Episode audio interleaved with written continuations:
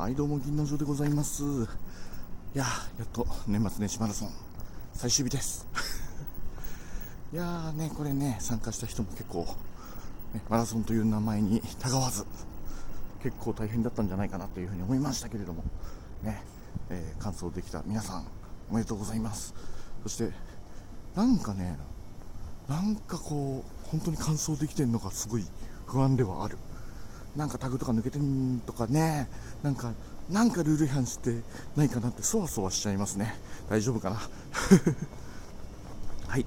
そんなわけで、えー、10日目のテーマ。明日の自分にエール。まあエール送りたいですね。明日絶対大変だもん。もうだってこんなに長い連休めっちゃ久々なんで。ほんとねどうなんだろうな。うんまあとりあえず朝起きて顔洗えと。顔洗えば目覚めるから。目覚めたらまああとはもう何も考えないでね、えー、行くしかねえすからね。仕事に行って帰ってきてあやった。普通の平常できたっていうね。平常日常に戻れたんだっていうことをねまずやってからその次の日があるんじゃないですかね。というわけで頑張れ。俺。はい、えー、そんな感じでした。そして年末年始連動企画も最終日キーワードを発表いたします。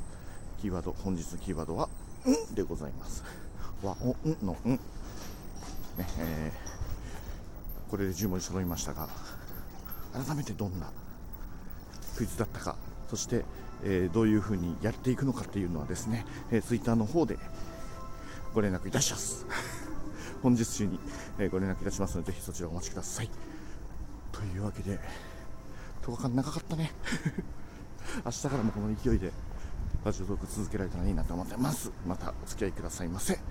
というわけで年末、まえー、最後に噛んだぞ、えー、年末年始マラソン銀の城でした。